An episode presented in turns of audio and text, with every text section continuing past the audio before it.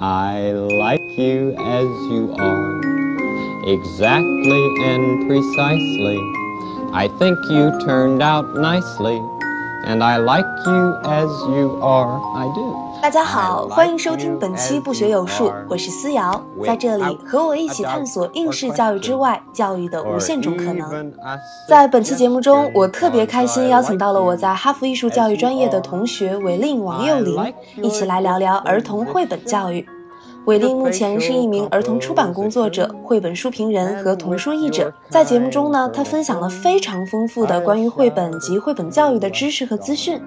我们呢也一起深入探讨了绘本如何作为一种教育方式，包括如何和小朋友共读绘本，如何衡量一本绘本是好绘本，绘本如何与现实世界连接，触及艰难议题，打破刻板印象等等。I like you, I L I K E Y O 现在大家听到的这首非常温暖的歌，是韦令特地为大家挑选的一首《I Like You as You Are》。这首歌的作者是美国著名儿童电视节目主持人 Fred Rogers。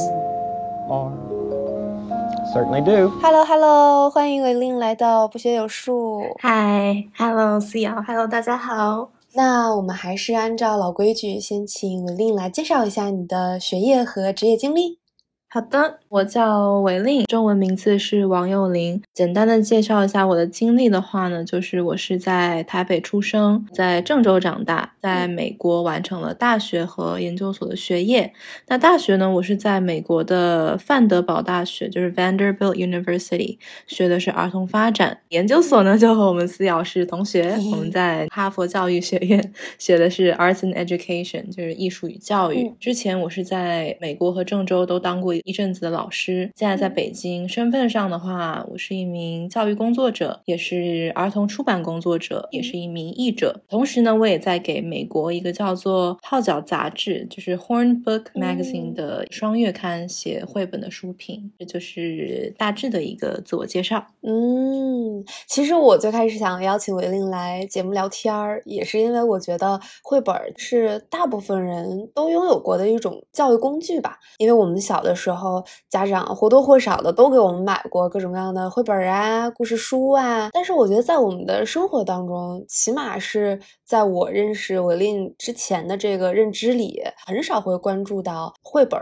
背后的这些人的。所以我就总觉得绘本人或者说童书人，你们作为一种教育工作者，好像跟其他的这个教育行业的工作者，比如学校的老师啊这种比起来，就不太那么经常能被看到。是的，是的，所以我终于来了。耶、对，所以其实特别开心，今天能邀请文令来向听众们展示一下童书人的声音。因为我们都是学教育的嘛，所以我其实还挺好奇，文令对于绘本它作为一种教育的形式，你是怎么看待的？或者简单来讲，就是绘本教育教的是什么呢？我对这个教育的定义呢，可能不太是那种功利性的教育，比如说通过绘本教会孩子识字啊，或者是用绘本来规范孩子的行为啊这种的。嗯当然，我不能说绘本没有这方面的功能，它也有，嗯但是那不是我最感兴趣的部分，也不是我决定要做出版、做教育、做童书的这个初心。嗯我所想的那个教育呢，简单来说，我觉得可以分为两个部分，因为其实教育是可以很宏观的来定义的嘛。嗯，对，那一个部分呢是让绘本作为一扇像窗户一样，可以帮助孩子去看到这个世界，嗯去欣赏这个世界的美，还有它的不美，这是第一个嗯部分。那第二个呢，就是让绘本作为一面镜子，帮孩子看见自己，还有他们在这个世界里的位置。所以，可能我对于绘本在教育方面是这样的定义的。嗯，刚刚你说的这两个方面，一个是深入的认识世界，另一个就是更深入的去认识自己。我也觉得这是教育的一个特别基本的功能，或者是它的意义。其他的那些技能啊、知识啊，都是一个比较表面上的、短期的。但是像这种涉及到价值观、涉及到人作为一个人如何存在在这个世界上，如何和这个世界相处，我觉得这个可能是我们作为教育工作者觉得教育最核心的一个价值，也是它吸引我们的一个最大的魅力。对对对。和我们同期在研究所学习的，可能很多人也是抱着这样子的一个心态来的，尤其是我们的 Arts and Education 的那个系，对，因为其实就是我们在说的全人教育嘛。嗯，对对对。说到教育，很多人家长也好，老师也好，都会觉得说教育就是发生在学校里的课堂里的书本里面的那种教育。嗯，教育它可以不是在课堂里，可以不是在书本里，它是一个各方面的成长。觉得这个很根本的认知，大家可以去多接触一下。嗯。你是从什么样的一个契机开始？比如说是一个什么样的事情，或者是你上的一门什么样的课，你开始对绘本作为一种教育的方式感兴趣的？契机的话，应该是大三的时候上的一门儿童文学课，在那门课上呢，我就读到了各式各样不同的绘本，里面有很多的绘本呢，颠覆了我对绘本的认知。举几个例子，因为是在美国读的，所以都是英文的绘本。嗯，比如有一本绘本叫做《The Secret Project》，讲的是世界上第一颗原子。子弹的故事有一本绘本呢，叫做《Let the Celebration Begin》，讲的是纳粹集中营里的犹太人的故事。哦，有一本绘本呢，叫《Flotsam》，里面呢，它一个字都没有。就全部靠图画在讲故事，全靠图画叙事，但是呢，故事超级流畅，又非常非常有趣。还有一本绘本呢，是对我个人来说影响比较大的，它叫做《They All Saw a Cat》。嗯那我简单讲一下这本绘本的内容。好的，就在这个故事里呢，一只猫在世界上走着，嗯，那它路上呢遇见了很多的动物，嗯，那每个动物都看见了这只猫。老鼠眼里的猫呢，就威武凶猛，就很像个野兽。那狗狗眼里的猫呢，就是那种瘦巴巴的、骨瘦如柴、弱不禁风的样子。蜜蜂眼中的猫呢，就是一个一个彩色的点，因为它们的眼睛构造和我们不一样嘛，所以它们看到世界的画面也是不一样的。所以它这只猫呢，就诸如此类，它就一直走着，经过的每一只动物眼里看到的猫都是不一样的。然后我最喜欢的是这本书的结尾，这本书的最后呢，这个猫走到了水边，嗯，低头在水中看到了它自己。哦。这本书都对我触动特别大，我就看完后我有一种被疗愈的感觉。我觉得可能是我那个时候正好是大三，临近毕业，你不是新人了，但你又还没有成熟到很明白自己以后要干嘛的那个阶段，所以那个时候我可能很焦虑。然后看完那本书，我就意识到，我们在这个世界上会遇到很多人，那有的人会俯视你，嗯，有的人会仰视你，但是呢，我们自己呢要能够平视自己。嗯，从某种意义上，我觉得我是受到了这本绘本的教育的。当然，我不觉得这个绘本的作者想要跟我说教，嗯，但是我是从里面得到了很多的力量也好，它也改变了我看世界、看身边的人呐，看我内心的自己啊这样的一个角度。之前读到过的一些对我来说很好的绘本，我会觉得无论是我作为一个大人还是小朋友来讲，都能从里面获得特别多的力量。对，完全同意这个部分。这节课让我接触到了很多绘本，就让我意识到说，好的绘本对孩子他是有充分的尊重和信任的。嗯，就像是孩子是社会的一部分一样，儿童的绘本、儿童的文学其实也是我们这个广泛意义上的文学的一部分。嗯，以前我可能会觉得啊，小孩子的故事就是你知道小孩的故事，嗯，什么友谊呀，就是一起出去玩呐，就是这种的。但我后来才发现，其实不是的，就是他们不会刻意的去避开那些很沉重呀或者是艰涩的议题，但是他们会把这个世界各种各样的样貌，用孩子能够理解，而且用他们这个年龄段可以接受的方式讲述。嗯，我觉得我是看到了绘本的这一面，我才开始觉得哦，绘本特别有魅力，开始对绘本教育感兴趣的。嗯。嗯。天啊，我好喜欢你刚刚说的“好的绘本是对孩子有充分的尊重和信任”这句话，就是就像我们之前也在微信里面聊过，说现在的展览啊什么的有好多打着是孩子的旗号，他说的他是为了孩子或者是以儿童为主导的，但其实他并没有，还是把孩子看作一个不具备完全能力的弱者。嗯，从某种程度上其实是贬低了孩子的这种能力，没有。给到孩子应有的尊重和信任。对，而且我觉得其实孩子是很聪明的，所以你呈现给他的东西，你带着什么样的视角去看他，我觉得孩子是能够感受得到的。对，很多很好的作品呢，可能有时候家长不 get，但孩子就很喜欢，因为孩子很聪明，他们可以从一本书里面感受得到，说这个作者在创作的时候对他们是有充分的，就像刚才我们在说尊重和信任的这一点，所以我觉得孩子也是感受得到的。嗯。嗯，对。接着你刚刚说的，说好的绘本它是不会刻意的去避开一些沉重和艰涩的议题的。其实我也挺好奇的，因为最近社会上也发生了很多事情嘛，挺多也都是挺负面的，或者是很复杂的这种议题，无论是性别呀，还是战争啊，像这种议题是在实实在在发生在这个世界上的。我们想要去避开它是不可能的，尤其是在和孩子交流的过程当中，也没有办法去营造一个完全的温室或者是一个 bubble，让他们在里边不去接触到所有的这些事情。包括像二零二零年的疫情发生的时候，它是真真切切在影响我们的生活，在影响我们生活的这个世界的。所以，我我也蛮好奇的，从你的角度来看，或者从你的经验来看，绘本在这个方面，它怎么样能够以孩子接受的方式向孩子去诠释，或者是传达，或者是引起孩子们的讨论和思考，比较沉重啊、复杂啊、艰涩的这种话题呢？嗯，首先，当然，在讲到这种很沉重话题的时候，我目前为止哈看到的那些绘本，大部分都是使用了一些所谓的留白，他们可能不会很直白的说这就是战争，这就是死亡。嗯。但是他会通过创造了一个故事，这个故事它很小，但是它可以以小见大。嗯，比如说《Let the Celebration Begin》的这个绘本，它从头到尾没有提一句纳粹集中营，没有提一句犹太人。嗯，它就是讲了一个在纳粹集中营里面犹太人之间的故事。嗯，那人们之间的对话可以透露出一些信息，表达他们现在的处境。嗯，所以大人看到，大人是可以马上 get 的，但小孩不见得会理解。像我那时候曾经带这本书到一个医院里给孩子读，孩子从头到尾读完之后，他以为他是在讲一个贫穷无家可归的人们聚在一起的故事。但我觉得这些绘本呢，它的一个优点是在于给了家长一个契机。和一个角度，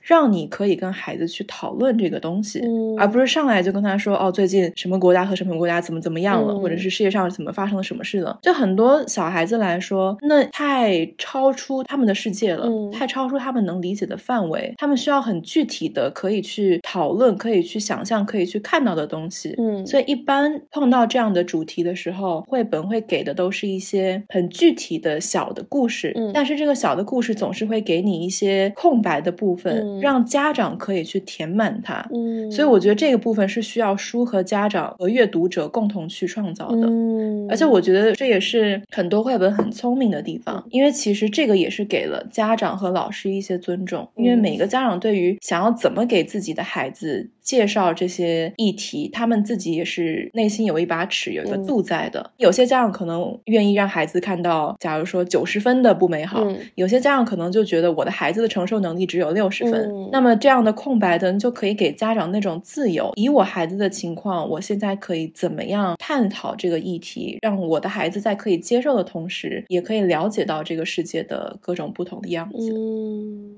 是是，那我觉得其实家长或者是跟孩子一起去读绘本的成人的这个角色就变得更重要了。感觉对于这种问题的探讨是必须有这样一个成人在场去引导这个话题的展开的。对，一定是这样的。哎，那我觉得对家长的要求好高啊。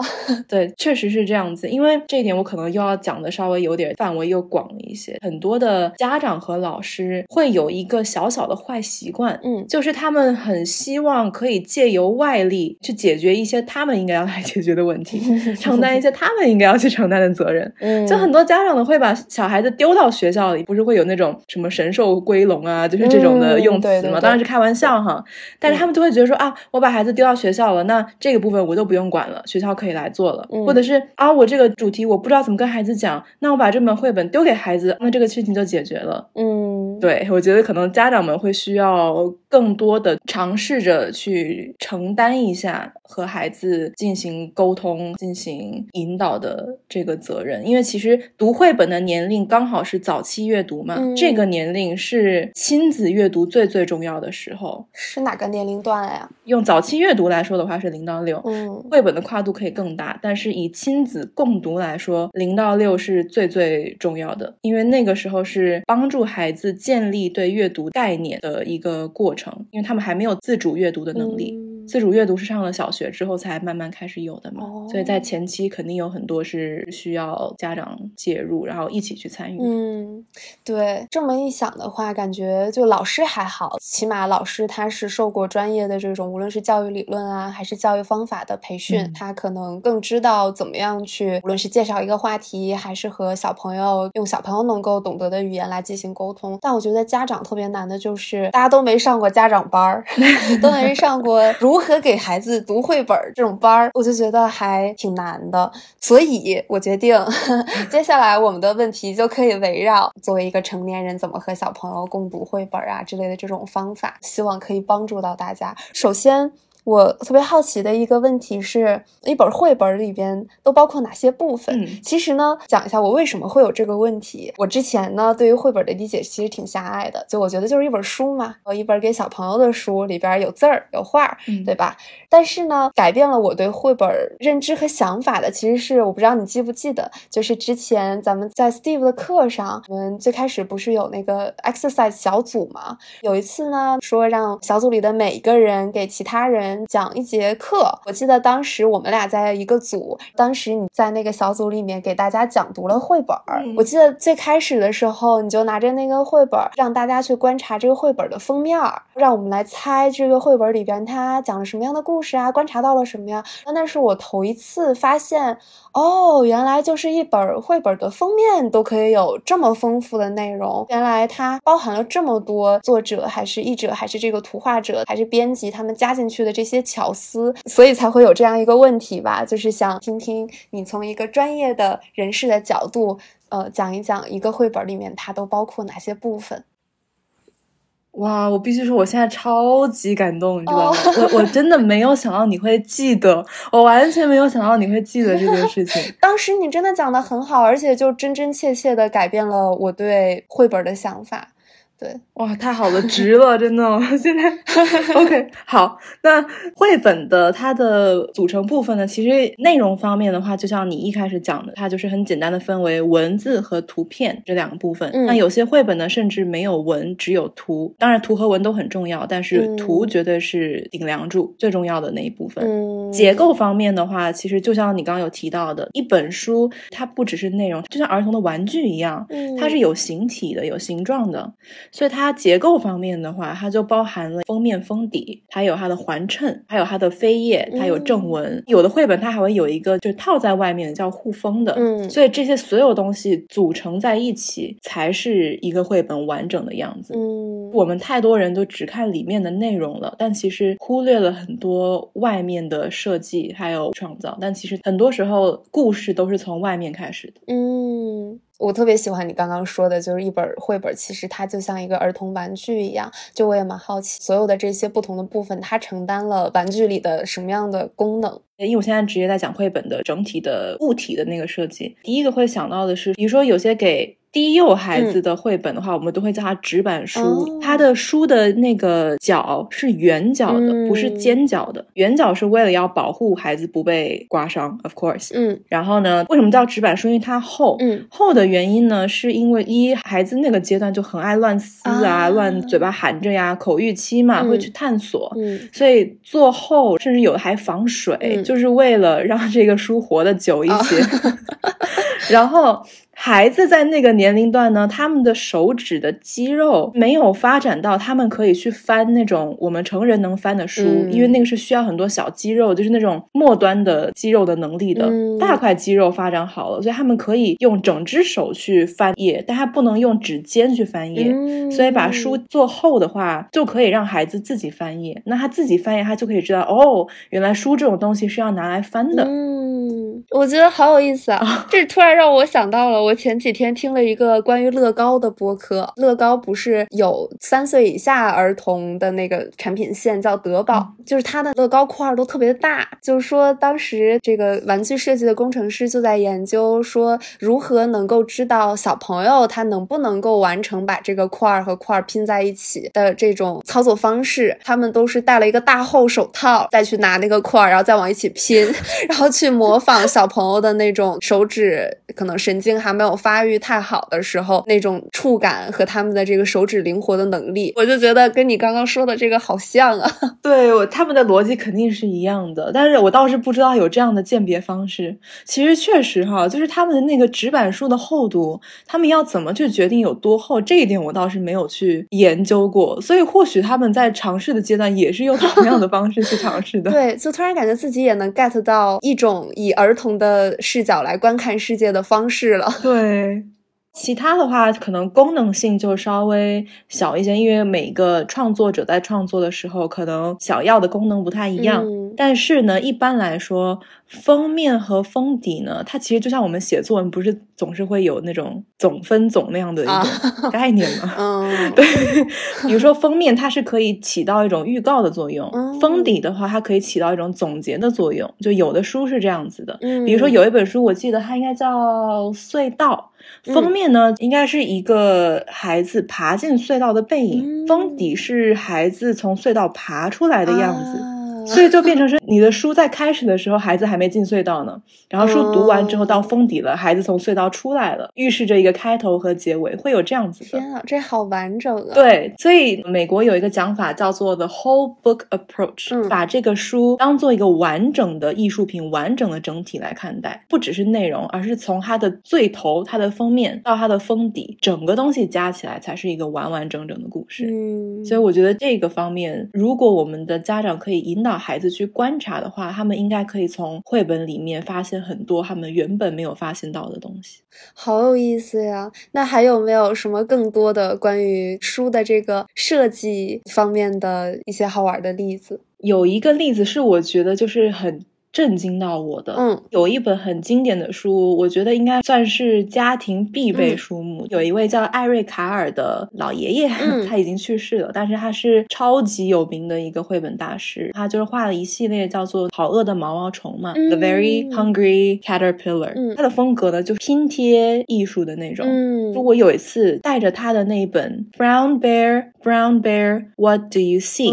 我稍微简单说一下它的内容。嗯，他问 Brown bear, Brown bear, what do you see? Brown bear 呢，他可能就在夜里看到一个蓝色的马的屁股，他就会说 I see a horse。翻到下一就是说什么什么 Blue horse, Blue horse, what do you see? 然后可能看到一个红色的鸟的屁股，然后就说哦 I see a 什么 bird。下一页就是什么 Red bird, Red bird, what do you see? 现在这个顺序都是不对的啊，可能动物也是不对的。我只是讲一下这个故事大概是怎么样往下走的这个方式。嗯，我把这本书带去医院给在等着要看病的孩子读。嗯，那个孩子。呢？看完这本绘本，他突然指着那个环衬，环衬就是我们封面，你刚翻开连接着封面和内文的那一页啊。我不知道这样讲能不能是那个通常会有有花纹的纸糊在那儿的那种。对对对对对对对对对对，就是那个地方。明白明白了。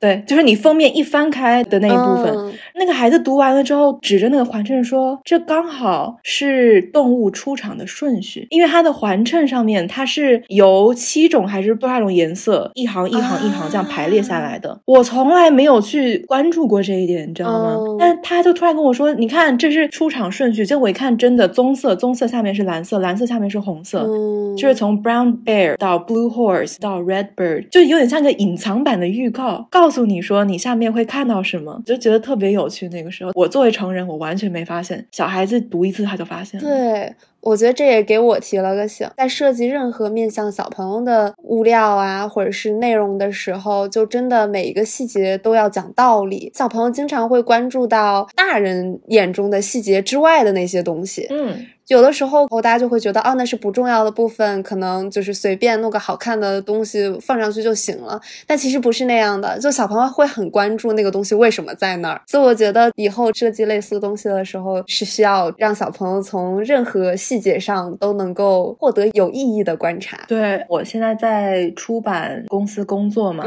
没有进来之前，我们稍微想象一下就能知道，做书的过程你需要做无数个决定。嗯，这一页你要用什么样的颜色？你的字要怎么放？这个字体怎么选？嗯，既然在做书的过程中会做那么多决定的话，这个决定的背后应该多多少少是有他们的一些想法和设计在的。只是说我们作为观众，很多时候就会忽视掉了这点。但是忽视呢，其实损失的是我们自己，因为我们就漏掉了很多像我那个时候在医院里感受到那种啊哈那种 moment。嗯。你刚刚提到说选字体什么的，在绘本里字体这方面是有什么样的讲究吗？大一点的孩子稍微能开始识字的时候，他的字体就不适合太偏离这个字本来应该要长的样子，这是一点。嗯，因为大部分字体的选择都是为这个故事的叙事来服务的。嗯，就比如说有些书，它的视角是以一个小男孩的第一人称的视角，嗯，他可能在写一封信，那可能选择字体就是孩子的字迹的手写体。有一本书叫做《Library Lion》，就是在讲图书馆里面进了一只狮子的一个故事。嗯，狮子在大吼的时候呢，英文里面不是 roar 吗？他就把那个 roar 写的特别粗、特别大，就是让你一读到这边，大人自己都不知不觉的声音就变大了，变得粗犷、粗糙了。嗯，所以这个是有一点亲子阅读的时候，像是给你一个信号一样的。哎，这个突然让我想到，之前我也是观摩另外一个绘本老师给孩子们讲读绘本嘛。当时我们读的是一本叫《公园里的声音》的绘本。这个故事呢，它就是分别从四个视角来讲了同一件一个家长带着一个小孩和他们家的狗去公园里散步的故事。我记得有一个主人公是一个失业了，但是他很敦厚、很老实的一个爸爸。还有一个呢，是这个爸爸他的女儿性格就是很活泼开朗的那种，很会玩儿。另外一个呢，是另外一家的有一个很严格的，还有点傲慢的妈妈。最后一个是这个妈妈的儿子，性格就是有点严肃，有点孤独。他们四个人每个人都有自己的不同的性格，他们看待同一件去公园里散步这个事情的心情和态度也都是不一样的。当时特别震惊我的是什么呢？是这个绘本分别给这四个人的叙述配了四种不同的字体，比如说比较活泼的那个小女孩就给她配了比较活泼的那种松松垮垮的字体，给比较孤独的、比较严肃的这个小男孩呢就配了那种比较。方正严肃的宋体，孩子们如果他仔细观察的话，他其实是可以通过这个字体的形态和变化，就能来判断每个人的特点啊、心情啊，还有这四个人之间他们四个视角之间的区别。对，我觉得这个好棒啊！因为字体确实它可以服务很多，它可以表达很多不不一样的情绪，而且这个时候，因为通常四个视角不就很混乱吗？它就可以很有效的去在视觉上就做一个区隔。对，我觉得也特别特别好玩。本来它那个书是英文版的嘛，所以它英文的那个字体有自己的一套，中文版在翻译的过程当中就选了中文字体里边跟那个英文字体类似风格的。就我觉得这个也很难，对，因为。因为中英文字体怎么说，就它肯定会有差异的。有的英文字体它也没有中文的对应嘛。嗯，哦，好有趣的例子哦。对，像你最开始说的，绘本里面可能最最重要的就是图画，再就是文字了。那他们两个通常有什么样的关系呢？有一个比较公认的，大家都觉得很棒的一个说法，日本的一个叫松居直的绘本大师，他曾经说过的。他说，带插图的书是图加文。就是图画加上文字，但绘本呢是图像成文字，就是加减乘除的那个乘，图像成文字。它的意思就是说，带插图的书它就是文字，然后配上一点可能全是文字的图画就可以了。嗯，但是在绘本里面，图画不是去诠释配合文字的，图画本身它也要说话。文图它通过各自的方式来表达信息，但是它们两个又可以完美的配合，一起去诠释出一个主题。嗯，有些绘本它里面文字讲的是一个故事，图画讲的是完全另一个故事，但是两者可以完美的结合在一起，成为一个统一的和谐的故事。所以像这样的书就可以很直观的知道说，在绘本里面字和绘画是两者独立，但是又互相支撑、互相配合的一个关系。哇。刚刚我们也提到了很多很多不同的绘本，蛮好奇在绘本的分类上是有什么样比较通行的分类吗？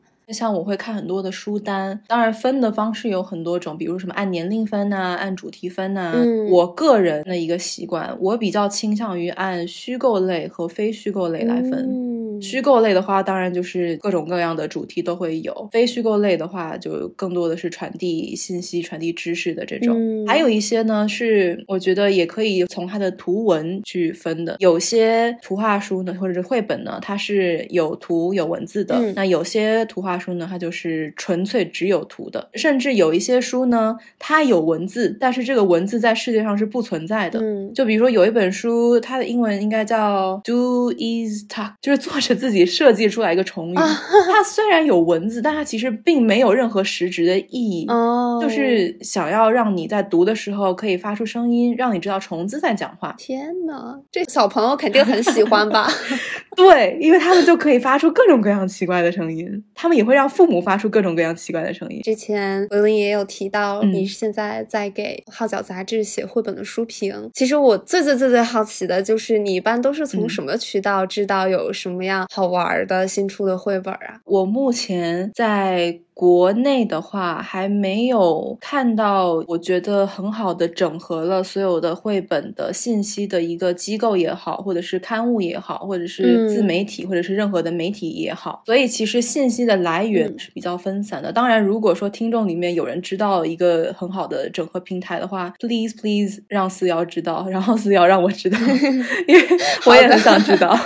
OK，但是其实我在目前国内了解东西的渠道会比较分散。一些我会关注一些公众号，有一个公众号叫做童书人 Talk，它的专门的阅读对象其实应该是编辑比较多，出版从业人员比较多，但是它也会涉及到很多新出来的绘本呢，包括国外的绘本呢，它会相对来说做一个比较跨公司、比较统合的整理。如果是想要有书单的话，目前看来，我觉得一个叫爱乐公益的做的书单是相对来说，我觉得比较专业的，选出来的书。还比较好的爱阅就是爱心的爱，阅读的阅，所以这两个是我觉得比较好。那另外呢，可以关注各大童书品牌他们的官方公众号，因为他们只要有新书，一定是会第一时间发布的。几家比较知名的品牌，基本上质量都不用太担心，只要选你可能喜欢的书、喜欢的议题、喜欢的主题就可以了。就比如说信宜是一个相信的信，友谊的谊，应该是国内做儿童绘本。最早的一个公司吧，包括普普兰也是一个蒲公英的蒲，兰花的兰，这个有听说过。嗯，对，启发也是，还有一个叫浪花朵朵、奇想国、耕林、蒲公英。就是这些，我觉得都是对我可以之后给你拉个 list。好的，太好了。对，其实只要关注这些童书品牌的官方公众号的话，目前为止我看到大家整理的都还算不错的。想要知道资讯的话，还是比较方便一些的。嗯，然后还有一个是我觉得作家采访做的特别好的，叫做三明治童书研究所的一个公众号。嗯，我是对于作家采访特别感兴趣的。他当然也采访国内。的图画书创作者，但是他也会采访很多国外的。我也是通过这个渠道，也会去知道很多国外创作者的一些故事。嗯，真的就是做的好的平台的话，大家都是可以从里面得到很多。好的，好的，全部都关注了。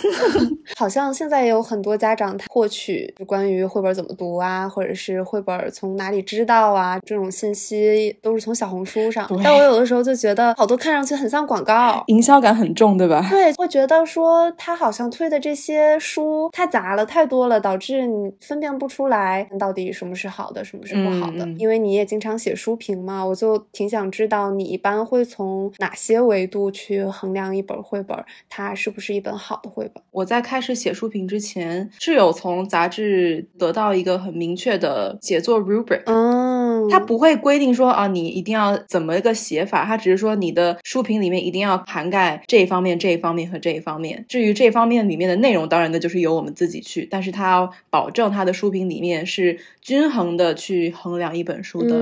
第一个就是它的文字，绘本的话，它的文字主要还是要给孩子读的。当然，你可以说绘本的对象可以是零到九十九岁，但是。我们必须承认，绘本这个东西其实就是为了孩子存在的，对，所以它的文字首先必须要是有儿童观的。我拿中文的例子来说，你如果在绘本里面，当然这可能有点绝对，我只是提一个比较明显的例子，你不能说我挖出了一立方米的石头，嗯，你可以说我挖出了一座像小山一样多的石头。这个语言必须是让孩子能够理解的，你不能超出他的认知范围。嗯，这个不是说在贬低孩子理解力，而是说他的人生阅历和他的知识的广度和密度就还没有到那儿。嗯，所以他的文字一定是要首先是符合儿童的发展的规律的。嗯，同时呢，当然这跟故事的题材有关，他的文字如果是可以服务于亲子阅读的话，那就更好了。嗯，图画的话可以看的就多了，甚至包括它的选色。嗯，比如说我之前评过有一本书，它是在讲一个应该是越南的某一个难民集中营，主题是比较悲凉的一种，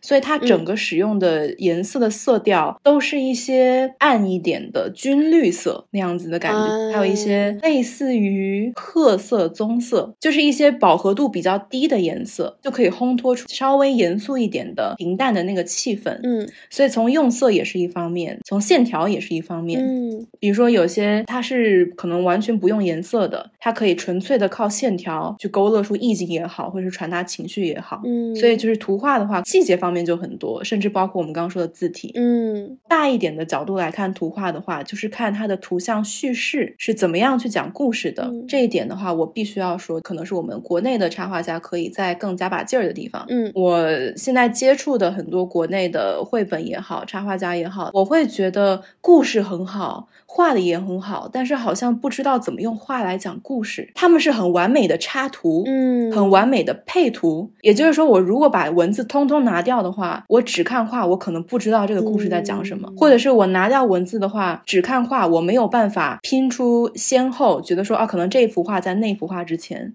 看不到一个 storyline，看不到一条线，嗯，但是其实这个线就是图像叙事，在绘本里面是很重要的，所以这个也是一点。这两个部分都讲完了之后呢，有一些书是它的，比如说主题也好，利益也好，甚至是哪一些族群、哪一些群体是特别需要这样的书的，也会在后面可能会提一下，因为毕竟美国你也知道了，它是一个很大杂烩一样，有来自很多不同的群体的人的。国家，所以他在书的这一方面呢，他也会尽量的希望是可以照顾到各种不同的文化背景啊，或者是社会背景的人。当一本书它明显的有一个特定的受众的时候，我也会在书评的最后会提到说，可能这一本书是可以开启你讨论，比如说亚裔的身份认同这样的一本书，或者是这本书是可以让你去了解什么什么样的东西的这样的一本书。所以这一部分也会去提及。你在写书评的时候，或者是平常在自己读绘本的这个过程里，你有没有遇到过什么印象特别深刻的、你觉得比较好的绘本？比如说今年的凯迪克的金奖。它是一本叫做《Watercress》的书，中文翻译过来是西洋菜。它讲的就是亚裔的身份认同。我第一次看这本书的时候，我非常的不喜欢它。其实它讲的是一个亚裔的家庭，父母从中国移民过去，但孩子是在美国出生的。嗯，小女孩跟着父母坐车开在公路上，突然看到公路旁边的地里长着西洋菜。嗯，爸妈就把车停在路边，喊上这个女孩和她的弟弟，一家人就去田里面把西洋菜割回家当做晚餐当。当做一道菜。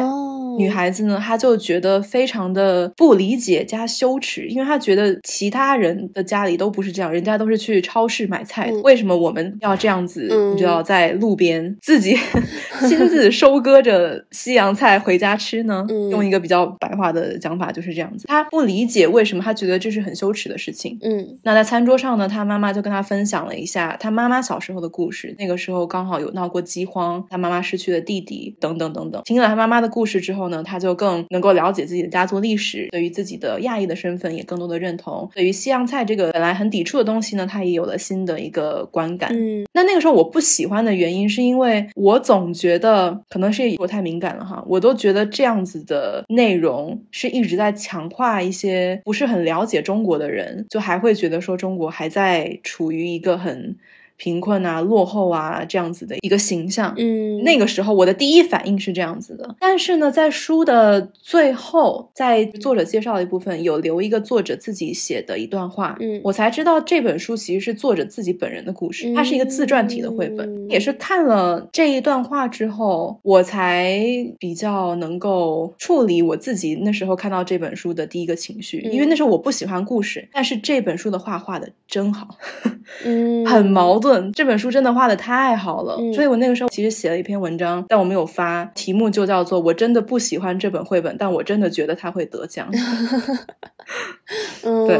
但是这本书呢，反正因为它是一个自传体绘本，我就觉得如果是自传体，它是一个真实的故事的话，就算我不喜欢、不理解，它也是一个值得被拿出来分享。它也是某些可能跟作者有共鸣的人值得去看到、值得去分享的一个故事。是那一本书对我个人来说思考是很多的，但当然对其他美国的孩子来说，我觉得这个也是他们。就像我刚刚一开始说的，绘本作为窗口的这件事情，是让他们可以看见身边亚裔同学的存在，以及他们的身份认同上的一些挣扎的一个很好契机点。那对于亚裔的孩子来说的话，这个也是可以开启他们很多对于自己家庭历史的一些讨论，对于自己的文化的一些探讨的一个开始的点。所以我觉得这本书呢，是就是你刚刚问的时候，是我能很快的第一本想到的书，完全能够感受到。我也曾经看过一个动画片，跟你说的这个很像，不是故事很像，而是它给人的感觉很像。嗯，我不知道你有没有看过，是一个皮克斯和迪士尼的动画短片。这个动画片叫《包》啊，我知道，我知道。对，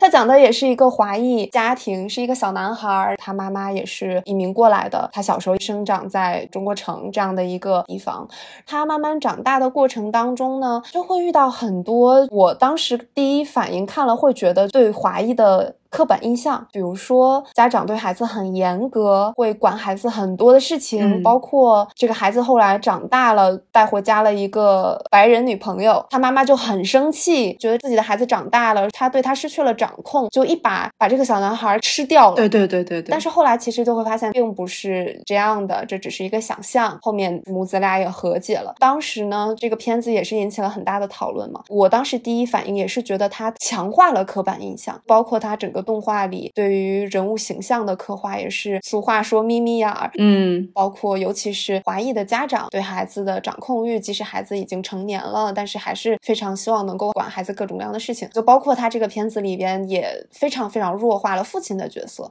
后来成长过程当中就几乎没有这个父亲的存在了等等。我就第一反应很不舒服，也并不是所有的中国家长都是这样子的呀。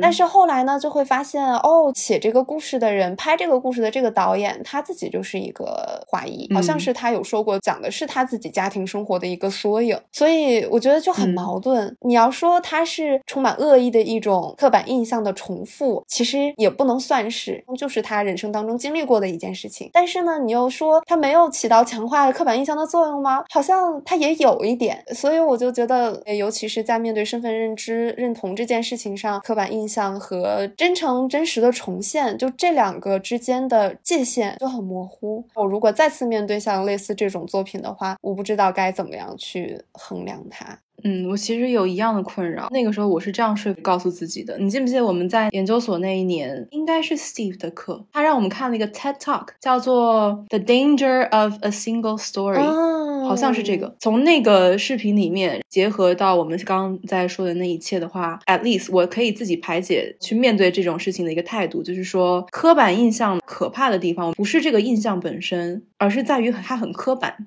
但是刻板它是一个相对的概念，所以比起说啊这种作品不应该出现，或者是这种作品怎么怎么样，我们应该可以用另外一个角度，就是说我们可以去欢迎更多多元的作品来进入市场。嗯，只要这个印象不是唯一的印象，是那就没有关系。是的，是的，是。所以那个时候我就是看完这本书之后，我就有情绪，但是有完情绪以后，我就会想说，其实市面上还有很多。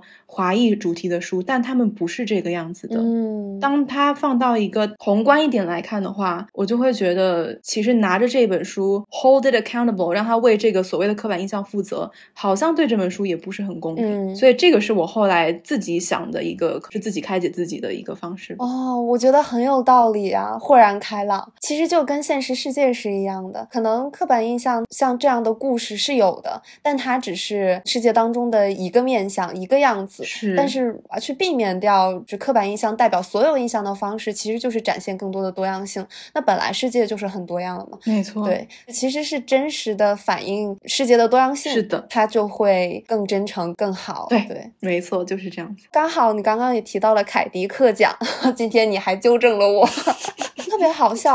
我看到凯迪克三个字的时候，我下意识就想的是凯迪拉克，我就在想，这好像就是那个格式塔心理学看到一个。个好像是不完整的空，然后我自动就把它给填上了。对，对，大家一定要记住，这个奖叫凯迪克奖，不要犯我犯的错误。是的，是的。维利，你也有自己的个人公众号嘛？你的第一篇写的是这个凯迪克奖的预测嘛？特别厉害的就是你一下子就预测准了能获奖的有哪些绘本，你是怎么做到的？你怎么知道像这个奖它就会偏向于这样的绘本呢？其实我有小道消息，没有开玩笑的啦，绝对是开玩笑的。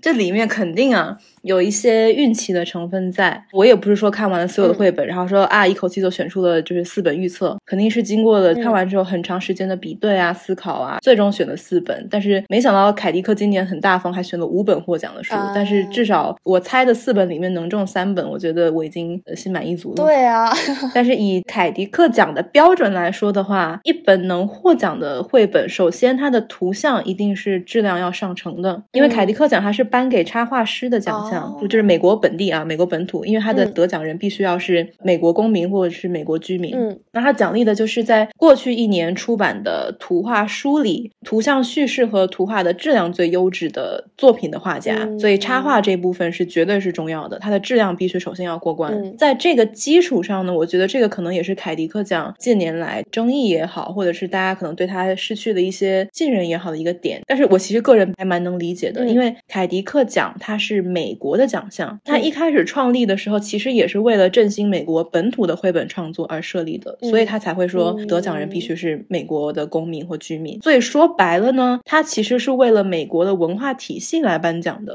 那就势必他会优先考虑那些会反映美国的社会观念呐，或者是最近的潮流的一些作品。说到美国社会观念和潮流的话，我相信我们应该可以很直接的就可以想到，不外乎就是一些种族的议题啊、文化的议题啊、性别的议题啊，这些可能美国公民比较关注的东西。美国是移民国家嘛，包括非洲裔、拉丁裔、西班牙裔、亚裔，所以他会尽可能的照顾到所有的群体。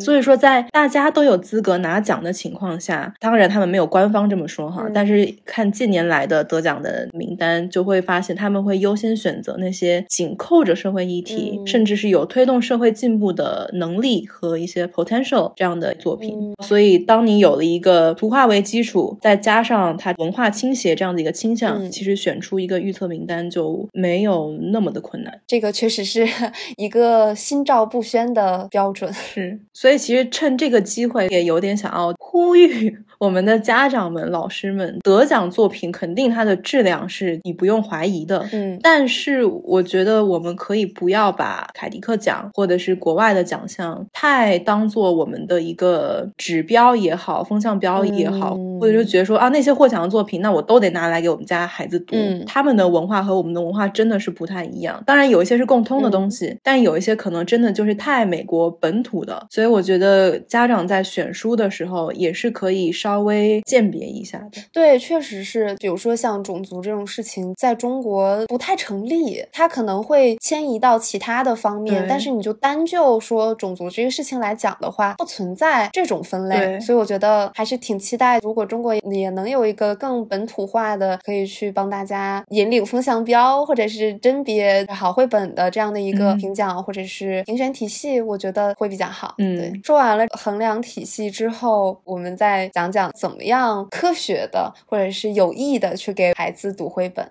从我的视角来看，会分为两点。第一个呢，其实就是我们刚刚说的延续。嗯，我会希望家长们和老师们在用绘本的时候，不要拿到一本书马上翻开第一页看故事，因为它是个可触摸的东西。所以我们可以从封面开始，从绘本这个物体的形体开始读起。我觉得这是第一点。第二点呢，其实也是对第一点的一个延伸，就是绘本绘本它的绘画是它的本嘛，是他的灵魂。所以我更建议家长和老师们在给孩子读绘本的时候，千万不要只是读。文字一定一定要和孩子一起读图，让孩子学会或者是练习怎么样用眼睛去观察，用眼睛去思考。因为我真的觉得太多人没有读图能力了。看到一个图，你别说要说出它一二三有多好，看了之后你能不能鉴别出自己的感受、自己的情绪、自己有没有哪些想法？我觉得至少对自己对于一个画作或者是对于一个图像的觉察能力还是要有的。嗯，这个部分其实就和刚刚第一点里面绘本的形体是。很有关的。举个例子的话，绘本的大小呢，其实不是制式的，它没有一个规范，它有大有小，甚至有不同的形状。家长们如果在和孩子们读一本方形的绘本，那就可以问孩子说，比如说正方形给你什么样的感觉？这个正方形的形状让你注意到了什么？就可能听起来会很抽象，但其实这时候我们可以等等孩子的回答。我们在看绘本封面的时候，我们就可以问孩子，比如说你觉得这幅图里在发生些什么呀？你看到了什么让你这么说呢？除此之外，你还能看到什么呢？我们之前在 AIE 也有学到 visual thinking strategies 那样的感觉，嗯，让他们在欣赏书里的不同东西、不同颜色的时候，可以问问他们，比如说这个颜色、这个线条、这个形状给你什么样的感觉？归根究底的话，我觉得和孩子一起读绘本，不是说给孩子读绘本呢。我们作为成人，我们可以学会抛出一些问题。引导他们对绘本进行观察、进行欣赏、进行思考。嗯，我去很多书店观察过很多我们国内的家长读绘本，发现很多爸爸妈妈呢喜欢问一些有标准答案的问题，比如说这一页上有多少只羊啊，或者是什么颜色呀这种的。当然不是说不好，只是说在这个基础之上，可以更多的给孩子一些开放式的问题，帮助他们发散他们的思维。这些开放式的问题呢，我们自己也不要去给他。套上标准答案，有些家长是给了一个开放式问题，但孩子给了答案之后，家长就会渐渐的引导到一个 家长自己认为是那个开放式问题的 标准答案的那个答案，所以就有种你尝试了，但你并没有真的尝试的一种很尴尬的一个境地。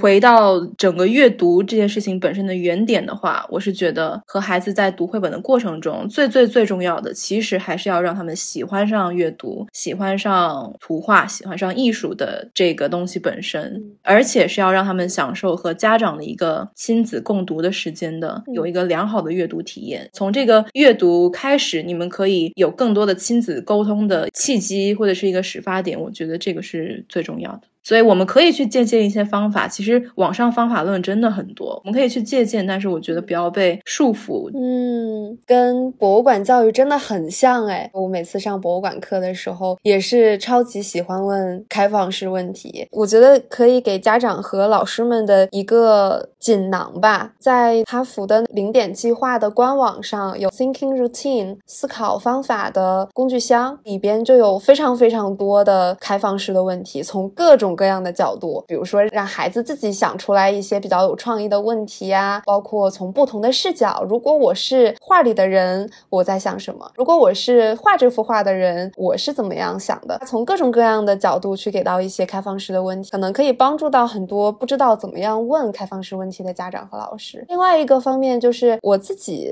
感触特别深的一点，也是我自己在教学的过程当中发现的一点，就有的时候问出一个问题，在课堂的这种环境。下，老师就非常着急的想要一个答案，但是孩子们的观察和思考是需要时间的嘛，所以有的时候我就会发现，如果我稍微等一会儿，给孩子多一些时间去让他们观察，让他们想，让他们去形成自己的答案，然后再有这个勇气把它表达出来跟我沟通，它其实需要很长的时间的，可能会经历一段非常尴尬的安静，但是那之后是可以鼓舞到很多孩子去勇敢的回答这些问题的。同时，如果我们问出了问题，之后，他给出了不是我们设想当中的答案的时候，也要去包容的鼓励他回答问题的这种方式，肯定他的答案。但是如果家长和老师如果想要借这个问题讲一些自己的观点的话，那就只说这个东西是自己的观点。我觉得你说的也很有道理，我其实也有一个想法，我觉得呢是怎么怎么样的。我觉得这也是一种教学的方法，一种和孩子对话的方式，不仅仅是我问出一个问题，然后我期盼你回答我想的那个答案的这种比较。闭塞的方式。我特别喜欢你刚刚说的后半段，因为其实我之前一直太执着于希望家长给孩子空间，但是可能这确实在走向另一个极端的时候，就会变成是家长自己的声音可能没有办法在这个互动的过程中有体现。但我很喜欢你刚刚说的那个解法，家长也可以去发表他自己想要给孩子的那个答案，但是不把它讲成是标准答案，而是说我是这么认为的，像一个分享的方式和孩子去讲，和孩。子平等的沟通的时候，我觉得这样就很棒。对对对，但是我觉得这是一个习惯问题。父母本身就是一个权威性的角色嘛，他也习惯了孩子们去听从他们的指示，他也习惯性的会以一个说教者的心态去面向孩子，可能是需要去注意，然后慢慢去养成习惯和孩子平等的对话和真诚的讨论，就是一个慢慢积累的过程吧。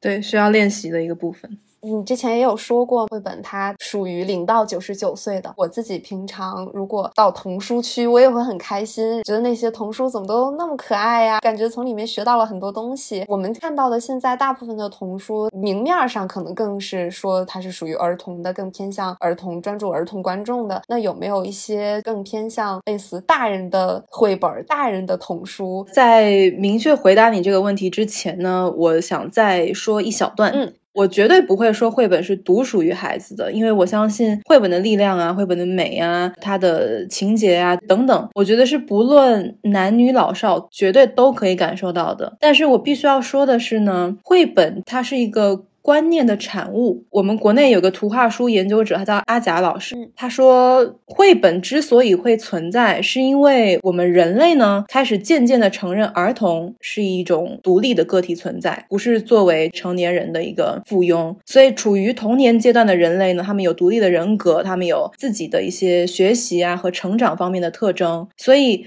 绘本这种书本来就是为孩子诞生的，绘本这种书的存在从根本上就和儿童是息息相关的。所以我觉得，虽然绘本的受众是可以零到九十九岁，但是绘本的创作者在创作的时候，心里必须要时刻谨记，他们是在为儿童进行创作的。我觉得这个是想要分享的一个点。嗯，但你说有没有属于大人的绘本呢？也是有的。但所谓的属于大人的话，我的定义方式是，可能大人看到这个绘本，心里的冲击力。也好，或者是得到的力量也好，可能会比人生阅历还没有那么多的孩子要来的强一些。比如说，我们可能会看过吉米的绘本，我印象中哈，因为我已经很久没看他的作品了，就是比较疗愈风的，是比较大人能够从里面得到力量的。那还有一个，我现在是可以马上想起来的，是它叫做《蝉》，它是澳大利亚的一个华裔画家，叫做陈志勇画的那本书，在我看来就特别特别成人。他讲的是一个在人类的世界里很勤劳的工作的一个蝉的故事，他就任劳任怨呐，就努力工作呀，但没有得到认可啊，也没有得到感激，也没有人尊重他。他到最后他就上了他的，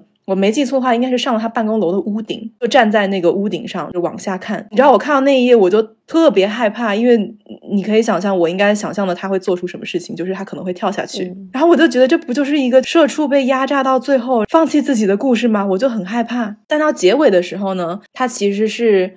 破壳重生，就是蝉不是会脱掉它的那个外衣，然后把外衣留在了他公司，它就飞走，然后归于森林。我很好奇孩子看了会有什么反应，但是我没有尝试过拿这本书给孩子看，所以其实我可能应该试一下。哎，还真挺说不定的。如果你之后真的拿这本绘本跟小朋友一起读了的话，一定要告诉我他们的反应。OK，我一定会的，我太好奇了。好的，好的。如果有非常理想的一种绘本教育的方式，它可以是什么样子的？理想中的绘本教育的话，当然我是希望大家都非常的喜欢绘本，先不要说重视啊，或者是觉得绘本有多有用啊。如果更多人可以喜欢绘本，可以看到绘本的美，看到绘本的力量的话，我觉得这是第一点。嗯，第二点的话，就是我希望。在这个基础之上，大人是可以以绘本作为一个起点，而不是一个结束的。当然，很多人他们现在也会读绘本，他也会用绘本，他也挺会给孩子讲故事的。但他们还是会觉得说，一个绘本读完，他可能就是读完了。那这个绘本可能三岁读完的话，四岁可能就不读了，五岁就不读了，或者是五岁读的绘本，七岁就不读的绘本，或者说一个更大的概念，书这个东西呢，它是会随着孩子的成长和孩子一起成长。的，嗯，比如说你像一个三岁的小孩，他可能这个绘本他需要爸妈和他一起看，因为他自己还看不懂。到了小学阶段呢，他就可以独立的去阅读。那他独立阅读的时候，他的感想就和小时候和爸妈一起亲子阅读的时候不一样。那他再长大到成人的时候，再看到这个绘本的时候，他可能有了人生阅历之后，对于这个绘本的想法又会不同。理想中，我是希望一个绘本不只是陪伴孩子的童年，它是可以陪伴一个人的一生。嗯，另外一个意义上的起点，就是希望我们的家长和老师，或者是成人 in general，在图画书或者是绘本的阅读的过程中，可以让它成为一个你和孩子沟通的契机，或者是沟通的一个起点。因为其实我觉得很多的家长和孩子之间是没有那么多沟通的，但其实沟通在亲密的家庭关系里面是很重要的。透过绘本的话，如果可以让家长和孩子、老师和孩子，就是成人和儿童之间，如果可以成为他们关系更紧密的一个，你说粘合剂也好，或者是催化剂也好，这个是我觉得绘本最理想的一个状态。嗯，我太赞同了。最后，最后，最后一个也不算问题吧，因为每次都会问嘉宾，如果大家想要通过更多的方式去和你建立联系，或者是想要去了解你在做的事情，或者是多了解一些关于绘本教育这方面的事情，可以通过什么样的方式呢？可以关注我的公众号。好的，好的，到时候我就会把你的微信公众号链接到我们的 show notes 里面，大家如果感兴趣的话，就都多多去关注。好的，那我们这期节目就到这里啦，谢谢。好的，拜拜。感谢收听本期不学有术。想要了解更多资讯，进行更多互动，请关注我们的微博及微信公众号“不学有术 ”，Unlearn in Style。我们下期再见。You know, when I think of people, when I think of my friends, everybody that I know, and everybody else, I think how different we all are. And yet there are some things about us that are the same. We each have a body, and we each have feelings, and in some way, just by being a human being, each one of us is very, very fancy.